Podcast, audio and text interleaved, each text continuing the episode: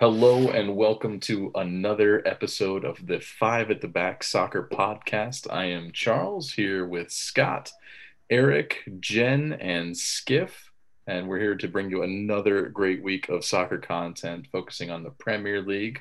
As always, you guys can uh, interact with us on Twitter. Our Twitter account is at F I V E A T B.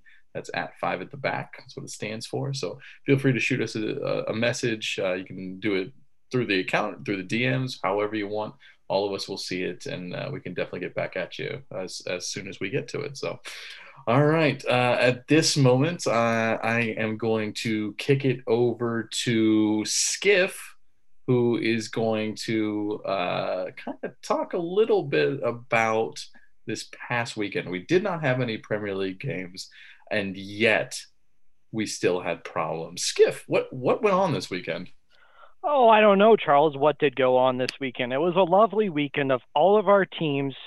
Well, some of our teams, some of our teams don't have as many internationals as others, but uh, the majority of our teams flying their players all over Europe from England to Azerbaijan to Kazakhstan to the middle of nowhere and players from all different leagues. Some of them are farmers. They all met together and just had a big COVID uh, party, just like back in the day. Your uh, parents probably used to have a freaking, um, you know, measles or uh, whatever. Uh, what was that uh, party? Chicken pox. Chicken pox. Yeah, they get everybody together. They they put the blankets over the kids. They give them all chicken pox. That's basically what we did for this international break. The most ridiculous thing in the world. We're in the middle of a pandemic. You have countries that are banning their athletes from coming back and playing and having to do, go on two week self quarantines, and we're flying in people for COVID parties. Cristiano Ronaldo, one of the best players in the world, freaking got COVID, interacted with Bruno Fernandes, interacted with Diogo Jota.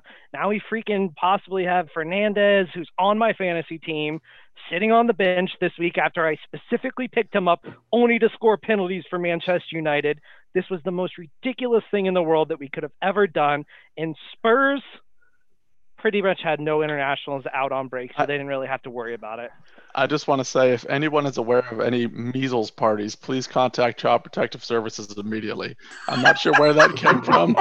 I've never been invited to a measles party, Skip. Uh, might, I'm, I'm, a little concerned for you, but I, I, am happy that Spurs were unimpacted, knock on wood, uh, so far. So, yeah, Spurs, Spurs were unafflicted. But I will say it's not because we don't have internationals. We are chock full um, our international clubs just don't throw measles parties, so we're all set.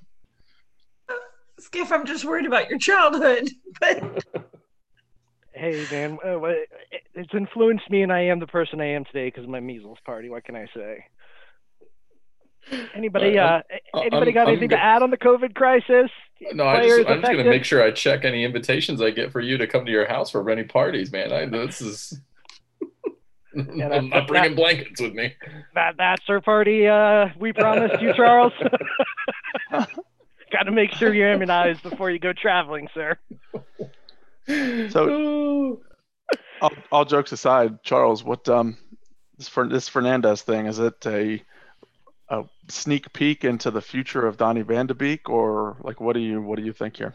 Uh, yes and no. Um, realistically, it's a it's a good opportunity for for Van de Beek to step up um, because I mean re- right now Fernandes realistically is is filling his position until we figure out what to do with Pogba, um, and that's something we can talk about uh, at a later time.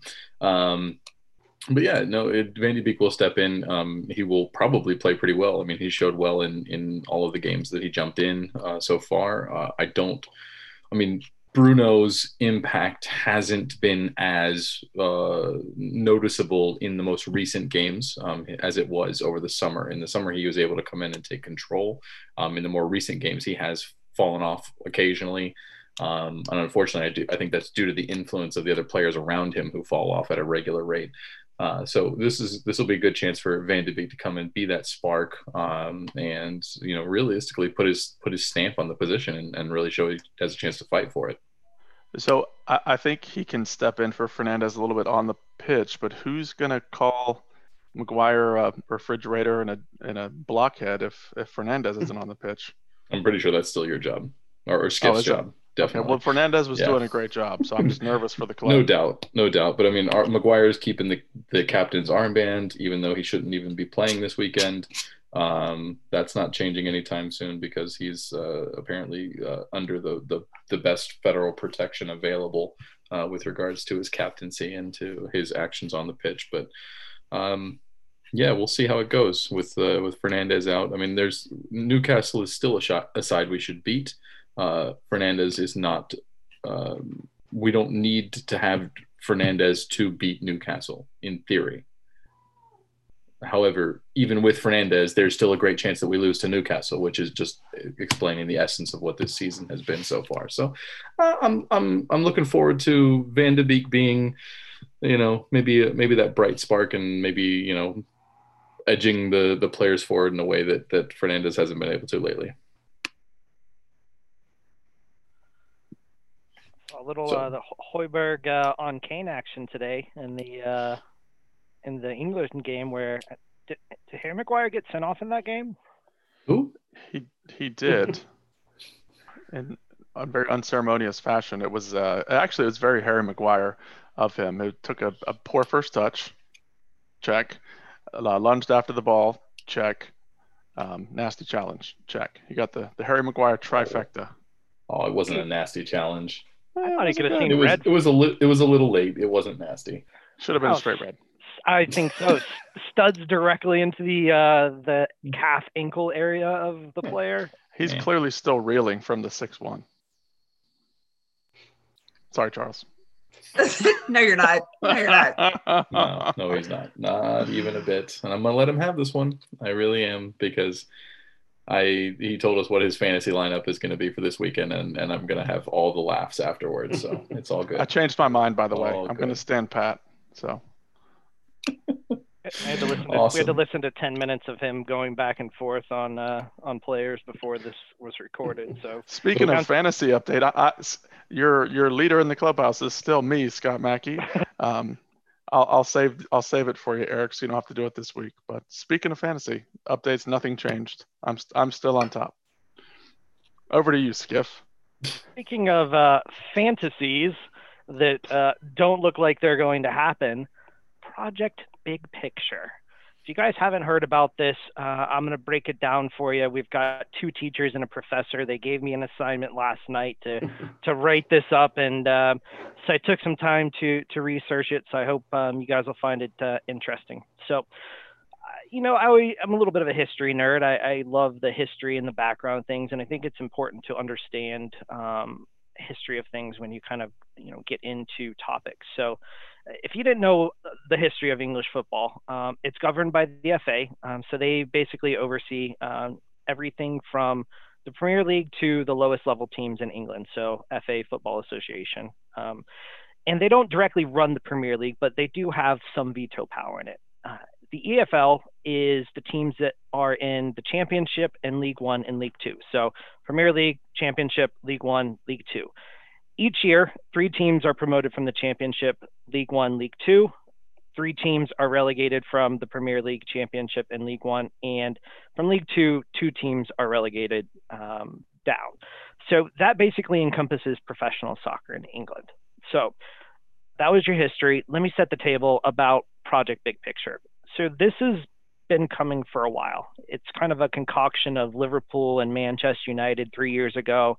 They got together with this plan and it was targeted to be introduced in the 2022 2023 season.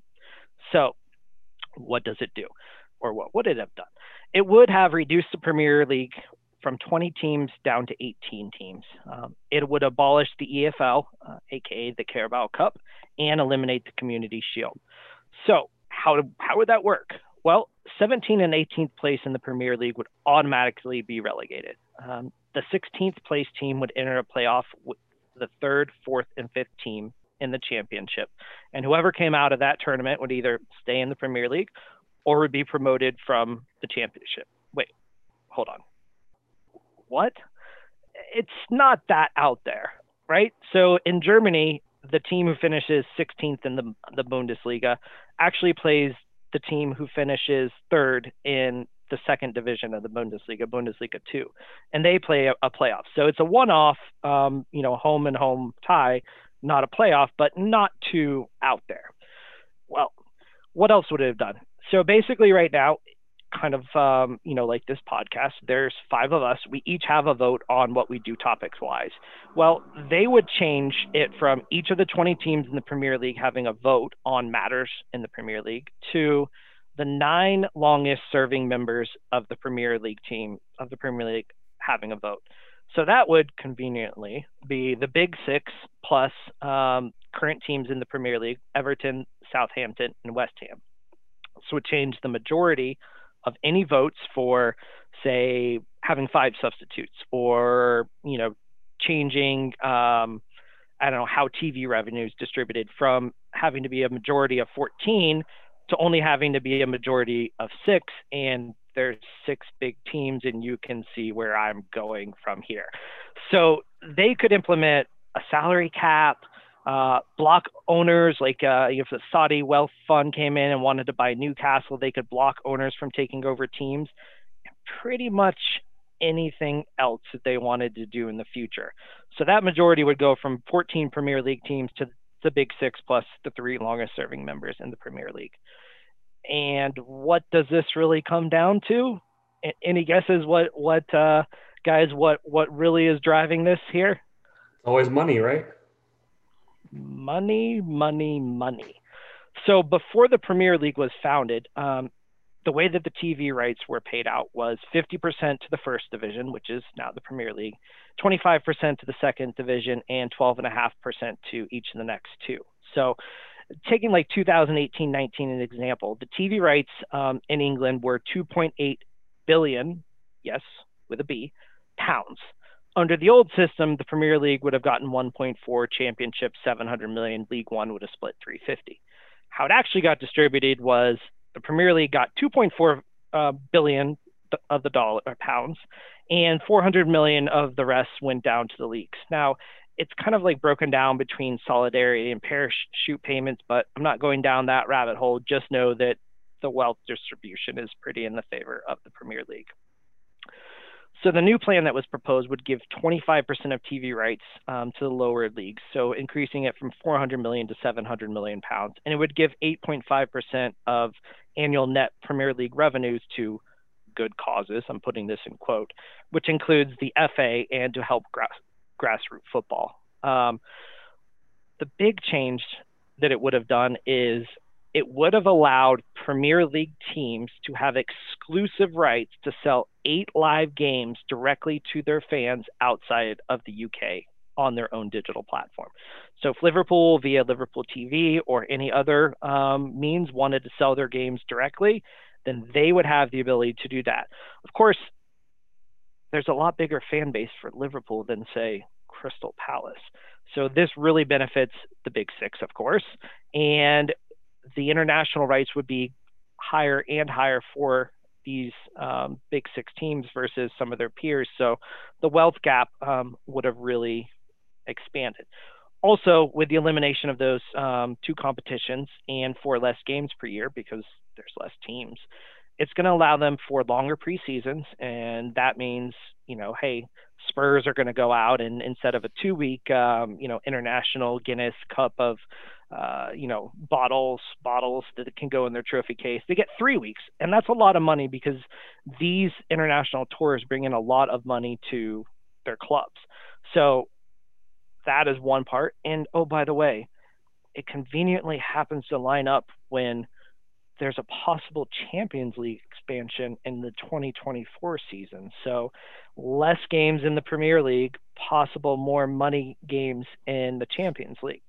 Now that was the original plan, right? But why are we talking about it now?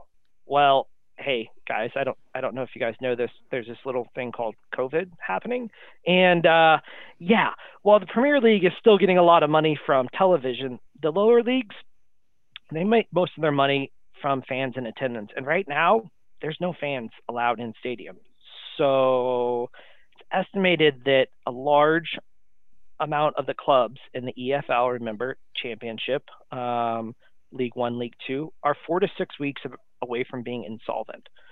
So the plan was implemented sooner or proposed to be implemented. And it's kind of like a, a carrot and a massive stick the Premier League would have um, was going to loan 250 million pounds upfront. Notice I said loan, not give, against further TV rights to continue to exist and give the FA a nice sweet 100 million pounds for their losses and to support other things, aka a bribe. Wait, why, why are we giving the FA 100 million pounds? Remember that special veto power I mentioned when I first started? Well, they have something called the golden share, which allows them to veto things they don't think are in the best interest of the FA. Like, I'm not sure if this is uh, like the golden gun from Goldeneye, where it kills something automatically, but it's why they're being included in this uh, slush fund payout. So while the majority of the EFL clubs are in favor of this proposal, the other Premier League clubs, the English government, and the FA all came out against it. Ultimately, today it was not advanced by the Premier League because it would have required 14 votes, um, as they're still doing the one club, one vote mo- method. But I think this is just the opening salvo of a prota- uh, protracted negotiations for this happening in the future. Guys, Gal, thoughts? Well, I I agree with you there with what you said at the end. It's I think this is the begin of beginning of some long-term negotiation or at least throwing it out there and seeing what the reaction is and you just throw something out there that you know is going to piss people off and then you settle on a deal in 5 years that's half as bad and people are like, "Well, you know, it's really not a bad deal." There's some altruistic things about this thing. And then what you're really still a scumbag, you just started off with such a strong negotiation on the front end, people accept it. I, I think that um, honestly, it's so gross for them to propose this right now. Like, all right, you guys want to go into into bankruptcy, let us help you. But it, you know, it, it's just kind of goes back to what I said about Kroenke um, last week being, I, I don't know if I said scumbag or what. It's something um, that felt over the top, but clearly isn't given this news. Now, to be fair to Kroenke, he wasn't the one that started this. It was my compatriots' ownerships here, uh, Liverpool and United, are the two clubs that started this. I, I, didn't hear you say that, Skiff. I wanted to make sure that was out there. Maybe I just wasn't listening. You weren't but, uh, listening. I wasn't listening. Yeah. So it's. I agree with what you said. It is going to happen. This will have some type of pay or some type of dividends paid for the big clubs eventually. They're not just going to float money to the to the lower leagues and give them cash for no reason. So I don't want I don't want you to think you're coming out of this unscathed, Scott, because the scuttlebutt is none of the other Big Six or you know Premier League teams knew about this, except for Daniel Levy has been secretly in and around this without having his name appear in the papers. So you're not scot free on this, sir. You're you're still uh, you're still in this mess with us. So he got paid? Uh, who was it? Um, speak softly and carry a big stick, right? That was Teddy Roosevelt. That's how Levy rolls. Was Teddy? He, yeah. yeah, you hide in the hide in the bushes, and then you negotiate a little bit of a deal where you get your your your stadium money back, and nobody knows you're involved. Levy's a genius. He lets Woodward's I won't say what I think of Woodward. Woodward and FSG take all the heat while he's just in the back. He's like, "Hey, what about the stadium deal? Yeah, nobody knows we're involved." You mean Spurs Glazers, right? Not people. Woodward. Yeah. Well, Woodward and the Glazers, yeah, the yeah. your two favorite groups of people. Yeah. Yeah. All right, let me let me pick your brains for a second. Let me let me see. I'm just extrapolating from from the information that Skiff just just gave us, which was a really really good breakdown of uh, everything that Pro- Project Big Picture is. But from what it sounds like to me, it sounds like the Big Six are trying to put them themselves into a position where they can create rules to effectively no longer have them relegated ever again. Um, so in that situation, are you know are these owners, which the Manchester United and and, and Liverpool owned by American you know companies and, and American people, are, are they trying to bring over the American sports model so the, the, the EPL is or the, the Premier League is no longer a promotion relegation system? I think that they would like that. I think that there's so one of the things I did is last night listened to a bunch of English podcasts and, and YouTube and, and the main point of what they all started was is this is an abomination to the history and the love of the way that the English do things with promotion and relegation, and that's really what they were most mad about, among other things. But I think that the the American ownership would love that. I think that it's not going to happen. I think that they want to have less competition. They want to drive down salaries and increase the money. I think that's their main motivation for this. And maybe try to make it a little more Americanized, but uh, okay, regardless of maybe motivation, ultimately something's going to have to be done because the UK is looking at a second like lockdown right now. And there are a number of the smaller clubs, you know what I mean? A number of villages, a number of small towns that their their football stadium, their local team is in a lot of ways the lifeblood of the community as far as bringing in money and stuff like i mean it's like college towns and college football season. You know what i mean? Like it, they they play a part in the local economy and if something doesn't get done there are ones that are going to wind up you know closing doors forever. And that's tragic because that is part of the fabric of what makes english football you know what i mean so cool is that you've got all these all these teams at all these lower levels and you know on through.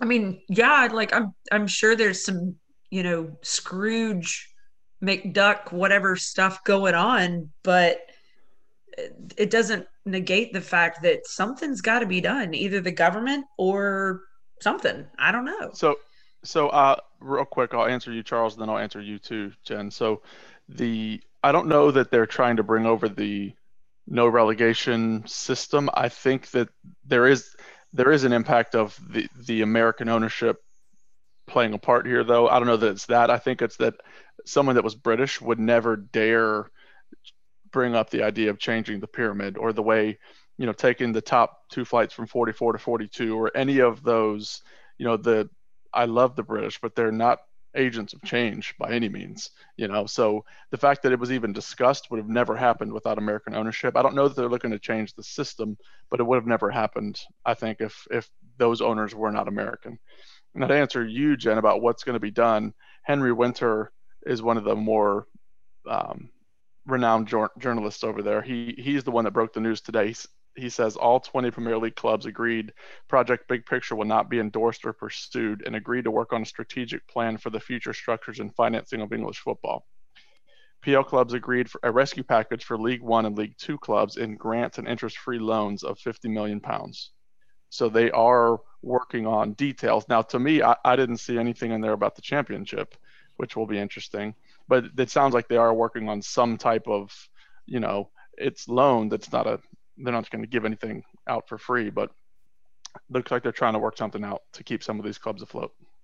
I'm just going to interject one quick thing. I, I know very, very little about Harry Winter. Um, I ju- just honestly heard about him this past week, but uh, this past week he came out and said the uh, the Glazers have absolutely no business being around football, referring to soccer, obviously. Um, and uh, based on that quote alone, he's one of my favorite journalists now. So that's that's uh, that's what I think of Harry Winter at the moment. yeah, one of the guys. rock That, star one of the guys He's I was. the- lis- Sorry, go ahead, Scott. Yeah, just real quick, he's the chief uh, football writer for Time Sport. So I mean, he's he's very he's not really connected to any one club because he's so you know plugged in at the higher levels. But he, he's a big time uh, big time guy over there. Sorry. Yeah, no worries. I, one of the guys I listened to last night was a Manchester United fan, and, and his point was basically, you saw what the Glazers did to our club. Do you really want that group of people leading the charge to change the Premier League? Like, oh, Point not taken. sir. As Anyway, a Manchester what- United fan, I, I 100% agree with that. Don't don't let them near anything that's in charge. okay I, I do have a question though has top flight always been 20 teams i mean No. my understanding is they haven't been no, and they so actually, last go around what provoked the change sorry go ahead so they they actually were at 22 teams, I think, um, up until mid 90s, and then they went back down to 20. Um, I think it was like 96, but I could Well, be the- wrong. So the Premier League was it 22 or was it Yeah, 22 Yep. until the Premier League? no, it was 22 for a couple of seasons of the Premier League because I Oh. think what the Premier League was in 92, and I think in 96 they went from 22 to 20.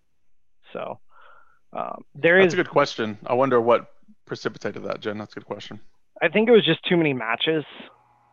Your high level. Oh, Um, too many matches. That sounds vaguely familiar. Yeah, so too many matches, and you want your English, you know, players to be fresh, um, yada yada yada for the national team. But so so there is a history of changing it, right? They have changed it in the past, but this would be this would be kind of um, man, this would be a very big step into really changing the game. And I don't, I just, I think it's, I think the Premier League will change. I think the Big Six will get some of their wishes as far as money, but I think that this right now is too far. It's really in a crappy situation, but I think that eventually you'll see some kind or some parts of these plans enacted. So that is my final take on that. I think one of the worst one of the worst things for me is kind of a feeling about the whole thing and i'd almost respect it more if they just came forward and said all right here's our plan we want more money here's what we want to do rather than it's a wolf in sheep's clothing kind of a feel to it and oh we're going to do that but here's some you know money to help the lower clubs we're really concerned about the lower clubs guys you know to cover up for the me me me you know i, I don't know i just don't like that I think we'll see this quiet down until the next uh, TV contract. When that's when these the Big Six will come back and try to retain rights, just like we've seen in um, college football with conference expansion. Some of these bigger conferences want to retain their tier one rights, tier two rights, so they can sell them individually and distribute those funds separately. I think that's what we'll see. Yeah, and and I have a feeling that this plan wasn't meant to come out, but it it kind of got leaked, and I don't know if it was leaked by FSG and the Glazers to kind of like, hey guys, this could be coming, so you need to prepare for like all here's all the worst case scenarios, but we're gonna make it seem like we're gonna give you a little bit of a carrot here just to prepare, or if it was actually somebody leaked it like, hey, these guys are trying to scumbag you, I guess This We'll has find out. Daniel Levy written on it. Levy season. That's right. Oh, The bald ninja strikes again. oh man. Speaking of uh speaking of bald ninjas, Thiago back in the lineup, COVID free for Liverpool. Big match coming up against league leading Everton. Ugh. I, I think we got a couple people uh, on the preview for this this week. Eric, you're doing Everton, right? oh i am Oh, I know. uh, I took that bullet. That's okay. Um, but Eric, go ahead. You want to do Liverpool Uh, first? yeah, well, I just had a, I just had a couple like fun facts. Uh, the longest uh, unbeaten Derby game um, by all matches uh, is held by us, 2011 to present. We're at 22 straight unbeaten. Um, the record home victory in this in this series is six 0 recorded by Liverpool way back in 1935-36. Um, I thought it was kind of cool. There are two guys that played for both clubs that scored goals for both clubs. David Johnson in 71 for Everton and Liverpool in 80.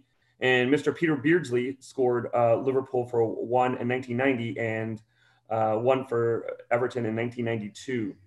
Um, this series has been a real big slog, especially at Goodison. I remember um, when we kind of started the pod. I remember you guys um, laughing at my, you know, uh, fit when it was nil nil on the on the restart because we just looked like garbage offensively, and it was raining. It was just a bad game, and that wasn't just a one off because the last three matches at Goodison have been nil nil with a one 0 and a one one draw the year before that. Um, overall, though, like I said, Everton hasn't beaten us in 10 years. Um, the last time they did was a 2010 match at Goodison with Cahill and Mikel Arteta scoring for the Toffees. So um, on the Liverpool side, I look for uh, our lads back. I'd like to get Henderson back in the middle as well as Thiago.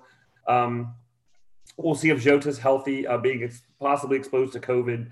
Um, we're going to have to really get off to a good start and really um, help Adrian. I think you know, we alluded to last time as Gomez and some of the some of the defenders on the back line. Sometimes maybe mentally they see him let a softie, or maybe when he didn't, and they get mentally deflated, and then they get in their feelings or in their head, and they can't play their their their usual uh, tight game. So it, it will be really really be tough uh, for this upstart uh, Everton team. Um, you have to watch out for uh, Calvert Lewin, and like I said before. Um, Ancelotti's got them playing much, much better so far as offensively. When I used to watch them in the last couple years, so far as to this year, um, their passing is quicker, more accurate. Um, they're unfortunately they're doing really well. So I picked it. Um, I pick them as a um, as a draw. I think it would be a one-one tough kind of game. Jen, do you see the same thing playing out? Yeah, no, I honestly think it's going to be neck and neck. And, you know, part of what makes this so interesting is this is the first time in a long time that Everton are above Liverpool in the in the table. You know what I mean? This deep into the season. And um Everton have been a lot of fun to watch, and you know, like I know I'm I'm getting some some potentially side eye, uh, you know, with that particular um, comment, but you know, we have had it said on this um, podcast before that um, there are a number of people who believe that Everton have the um, the best midfield in Merseyside, um, and so because of that, um, you know, you mentioned Eric that there's a good chance that um, Henderson's going to be back. He did play for England today. I I know as a Liverpool fan, it's been a little nerve wracking not having him you know, kind of man the ship as far as the captaincy. And so, um, but it was my job to talk about Everton today. So, um, Carlo Ancelotti replaced Marco Silva, you know, uh, last winter, and with that, um, you know, ultimately they, you know, you could argue he salvaged their season. They finished, you know, mid of the like mid table, so they finished at 12th, but I I wonder if we could go back, you know what I mean, and look at our preseason stuff and if any of us could have forecasted that they were going to be this squared away this deep into the season. Um, they are they are perfect on the season so far. So they have um, they are only one of two undefeated teams or, or teams that have have won all their games. Um, we're not going to talk about the other one because still working through the angst of that one. But they have beat um, Tottenham, they beat West Brom, they beat Crystal Palace, they beat Brighton. Um, they did really good business during the the transfer window. You know, I mean, we talked about that a couple of um, episodes ago. And so by adding James Rodriguez from Real Madrid on the right, um, Doucouré and Allen you know, in central mid. They've added those pieces to some already very exciting um, young talent with Calvert Lewin and Rich Richarlison, who just um, scored in um, the international break playing for Brazil. Um, and so, you know, they've continued their success, um, even though they were away um, from Merseyside. I just I oh this is this is a nerve wracking game for me. Like I'm I'm not gonna lie. Um, they are Everton is averaging um, just over 55 percent um, possession, but I that's it. That's over the four games that they've played. But I think um, and you guys can correct me if I'm wrong. Like we are probably better served looking at how they did against Tottenham than the other games they've played this season. So against Tottenham, um, they only had 48% possession. Um, I think Liverpool is is is a closer, you know, like the closer comparison, um, just as far as the quality of play is is going to be Tottenham. Um, yeah, like I just I'm I'm super glad that we get them at home later in the season because I personally had this one as a draw. So, what do you guys think? I did too, and I think it's I think it's huge. You brought up a good point that I was going to bring up I totally forgot on my notes. I kind of skipped it, but we're kind of actually kind of lucky because uh, you know a full Goodison would be you know not obviously not good for us because they're top of the league. They're going to be feeling froggy. They're going to be out in full full voice. So that would be it's tough to play anyway. Like I just told you the stats. You know the last three matches have been nil nil, a one nil, a one one draw. I mean, it's really for whatever reason, it's really tough over there. So I think it really helps us with having no fans and maybe having 20% capacity later when they visit Anfield in the reverse fixture coming up. Um, would you say, Jen, would you say that we're kind of equal out in goal with Adrian canceling out T Rex arms? um, yeah, obviously he is a um, podcast favorite um, up there with Kepa, um, who, um, yeah, like I, um, I don't know. Like Adrian, I think in some ways has been painted with a very negative brush. You know, the the first goal obviously on him. Um, but I think beyond that, a lot of a lot of the Aston Villa game was just like it was a comedy of error. Well, not actually, it wasn't a comedy. It was just errors. Like it was just it was tragic. Um, I don't I don't think Adrian is quite the bumbling idiot that a lot of people want to make him out to be. So I think we're going to be okay if the rest of the team shows up, besides just Mo. Is, is, Nav- is Naby Keita going to be there? Huh? Is Naby Keita going to be there? No, he got COVID. He's watching with oh, okay. Ronaldo. Oh, but we got COVID. we, we more, got we okay.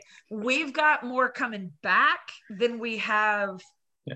not available. Right. Well, the, the good news for you guys is that two Liverpool players are going to score on on. Is your game on Saturday or Sunday? I can't remember. Saturday, like Saturday at like seven thirty a.m. in the morning. Okay, perfect. Um, yeah, two Liverpool players are going to score Saturday. Two Everton uh, players are going to score Saturday. Everton wins 3 1. It's going to be a glorious game. I, I can't wait to watch it. Best midfield in Merseyside is wearing blue, uh, and they're going to show it. It's going to be a fantastic game to watch. I'm going to get up early and I'm going to enjoy the hell out of it.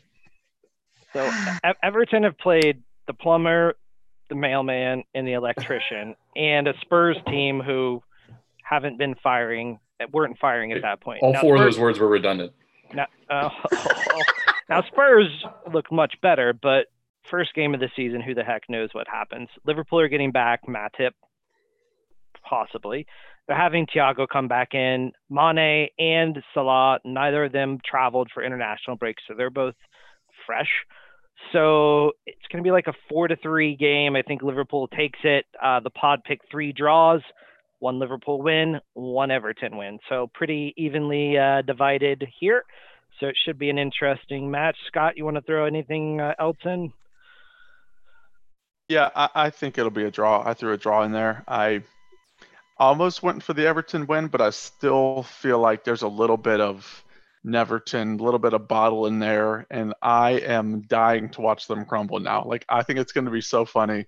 I caught him a paper mache tiger a couple weeks ago, and nothing will be funnier now than they've their fans have got this build up I would just laugh so hard if they just start to crumble. It's early. I think they might continue to build hope. Like they'll nick a draw here and maybe make it. They'll be top four by in Christmas time, and then you know James, one of James's fake teeth will fall out and he'll miss two months, and then they'll they'll fall back into the Europa spot. God, you're mean. So like Texas A&M, they, they might get a win against Florida and then crumble later in the season. Shout out to you, Cerruti. That was Scott Mackey, COY Seminoles. uh, for your no, breakdown. I don't, I mean, I don't know. Like, I think at this point, this could wind up for Liverpool being one of those um, kind of defining moments as to, you know, do you buckle down and turn a corner or you know, do you continue to um, stub your toe along the way and just never hit your stride? So I, I'm, interested to see how the game itself plays out, but then also how it affects momentum for both squads. Well, so it's interesting. I will say on the gambling odds, and this is probably not really surprising because I think Everton is significantly better than Arsenal, but um, the odds on the Everton Liverpool game are so much tighter than City Arsenal. Like it's not even close. Liverpool are basically even to win, and uh, like whereas whereas Arsenal are five to one to beat City, and Arsenal are getting a goal and a half. So basically, they get an extra goal and a half over City. Like if it's if it's two to one, then Arsenal cover the spread, quote unquote. Whereas Everton are, are getting half a goal. This is as close as I've ever seen this matchup on the gambling side, and uh, the, the looks like the money's actually coming in on Everton. So that's going to be really interesting one to watch. Yes, I guess we'll see. Ten years, baby. Haven't lost in ten years. Ain't gonna happen this year. Like Lee Corso, roll Liverpool Reds, baby. Never again. Never again, Skiff. Don't know.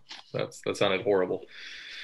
All right. Well, I guess it's uh it's on me to preview the uh, other major game of the weekend. Uh, we got Arsenal versus Manchester City. Um, both teams suck. Both teams lose. There's your preview. On to the next one. Let's go.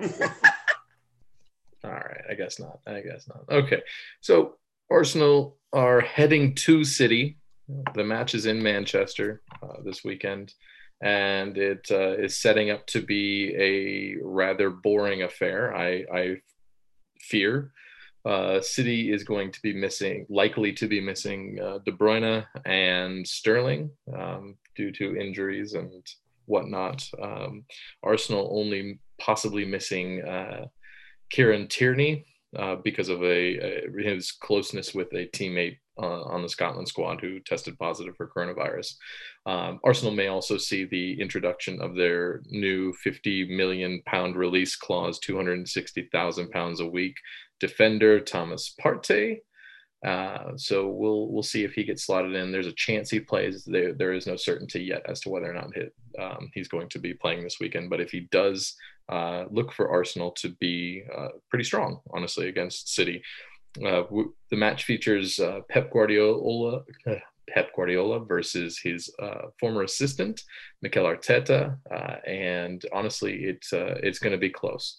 I I, uh, I kind of belabored over this one for a little while. I think City's a very strong team, but they're they're moody, if you will. Uh, they don't they don't play consistently over over five and six game stretches, so you never know when they could uh, let one go. And given the given the hubble, hullabaloo of international play this past weekend, it seems a prime opportunity to for City to lose their uh, to lose their focus and and not play well, even though they're playing at home um, and especially losing one of their their better goal scorers and their literally their best player um, could definitely directly affect them. So um, initially, I was thinking two one City. Um, however, I changed my pick at the last moment. Um, I think it's probably going to be a two two draw.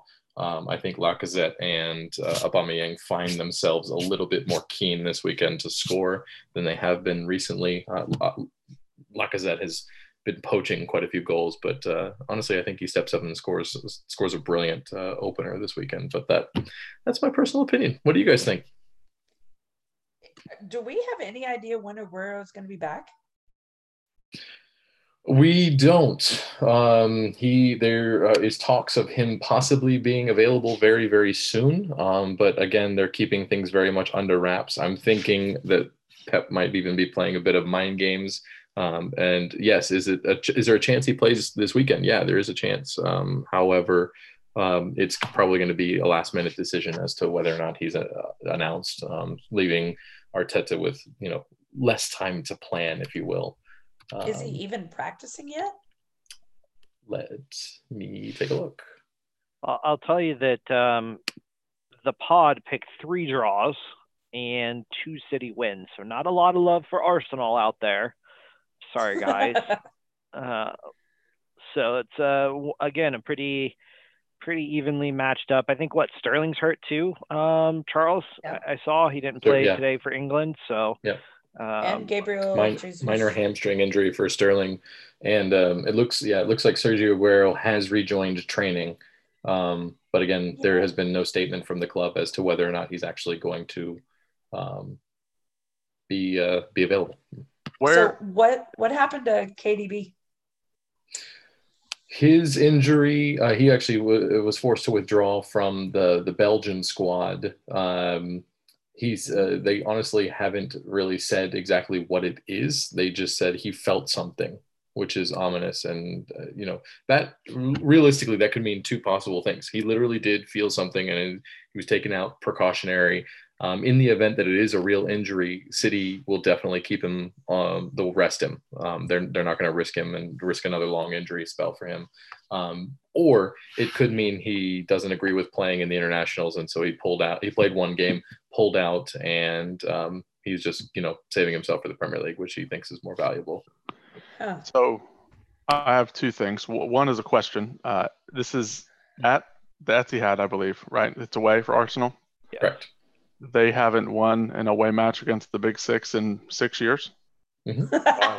Really? It's been six years? Mhm. 20 yeah it's 27 attempts and no no victories so definitely going to be city and my, i don't know if you guys saw this it's not really related to the game directly but thomas partey's father was interviewed about the transfer and the question was basically like hey what happened how did this unfold it came together kind of late his father said qu- quoted to say well we were kind of hoping a bigger club than arsenal would come in for him Yikes. yep Welcome you're- to London. Yeah, so Oh. that I I love Partey already. I love his father. his father is a great man. Um, I respect him immensely. Uh, city roll. Wow. Eric, any uh, what do you what do you think is going to happen? Uh, I like uh, I don't know. I, I like City to win. Like I said, Arsenal or like Wolf said, Arsenal hasn't won an away match in, in a long while. Um, it looks like to me one of those uh, times where you know the last couple years where Arsenal gets on a little roll to win three of the next four, and then you know you think they have something going and they drop the next match. Now, is there any shame in dropping for City? No, but I could see this one and they drop in like a two-one match where they they could have had points along the match where they could have won and they just didn't and didn't get it done. And I think one this is it'll be tough. This is one of those hard fought matches, but I think this is one of the matches that that they'll just kind of drop it and, and come away with what could have happened. You know. Hey, losing in fantasy, number one in Pick'em. Eric picks City to win. Speaking of uh, Pick'em, you know Eric is winning. Got a couple of other matches we're not going to preview, but um, we did go ahead and pick. So Leicester Villa, three draws, one, two Leicester wins. Uh, lead Wol- Leeds Wolves, two Wolves wins, three ties.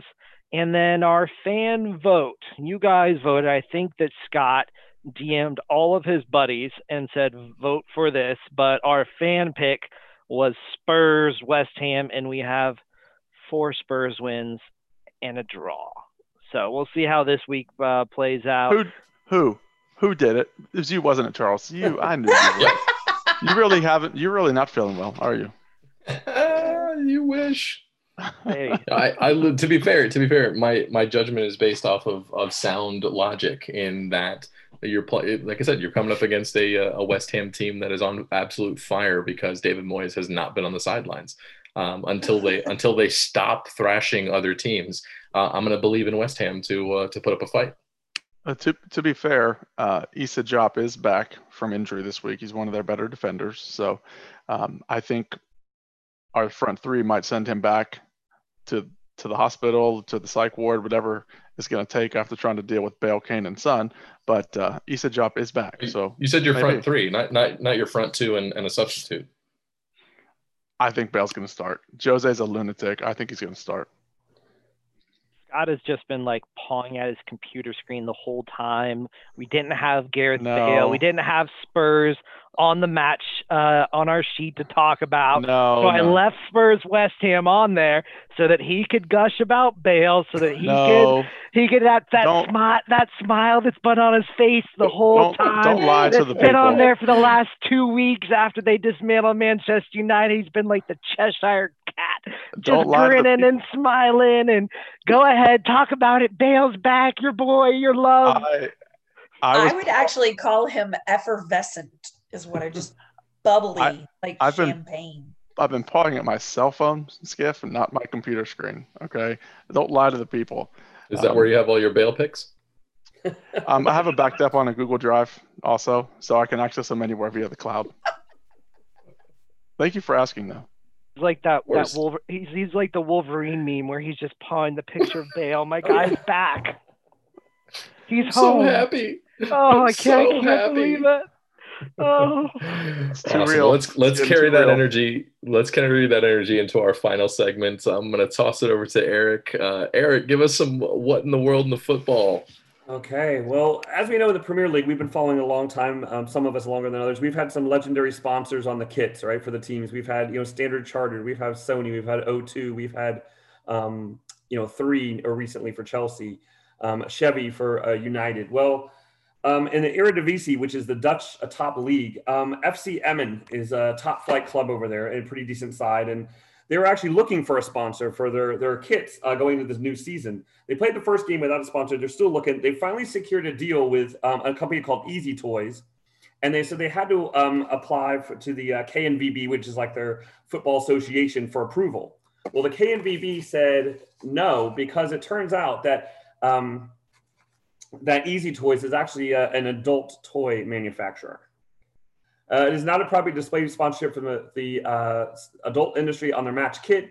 Um, we must take into account that football is for both young and old. The thing that cracks me up is it goes on to say the club said they were surprised and upset, but the reject about the rejection would review the situation. They're surprised about it, right? We will study the KNVB's arguments, consider what to do next. We do not intend to drop a party that wants to become our main sponsor. The management of the shop also reacted with surprise. So they, um, Easy Toys actually has another sponsorship deal with another um, Eredivisie club, FC Groningen, um, but their names are on billboards around the stadium, not on their actual kits. So it is actually in appeal, and uh, there you go. So they try to get uh, a little racy with their sponsors, and it could have turned out to bite them in the in the rear end. So that uh, not not allowing them to be their shirt sponsor. That punishment sounds rather stiff. well done. So that's that's two what in the worlds, Eric, that you've had with some uh, some first adult the, first the sex dolls, now the, the toys. sex dolls in, I knew you guys were going to say that, so you're going to bring it up too. You're keeping a count somewhere. You know. I think I think your cookies and your cash are tracking you to these one world of football stories here. I got to clean them every day. So uh, I don't I don't want to see your Twitter search history. So before we, before we sign off, I want to let everybody know about an exciting interview we've got coming up. It's going to drop on Monday, the 19th, I believe. We've got Bill Connelly of ESPN. He covers college football, uh, European soccer, data, analytics, everything you could possibly want to know about the two sports. He's one of my favorites over at ESPN. And it's going to be, I believe, Jen and I talking with Bill.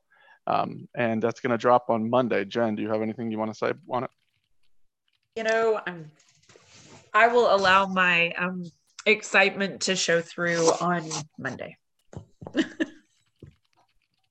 so no, I'm just excited. Awesome. Well, we uh, we're gonna wrap this episode up. Thank you guys for joining us uh, on Five at the Back, F I V A T B on Twitter. Uh, check us out, interact with us, let us know uh, if you like this episode. Thank you for joining us, and we will see you all next week.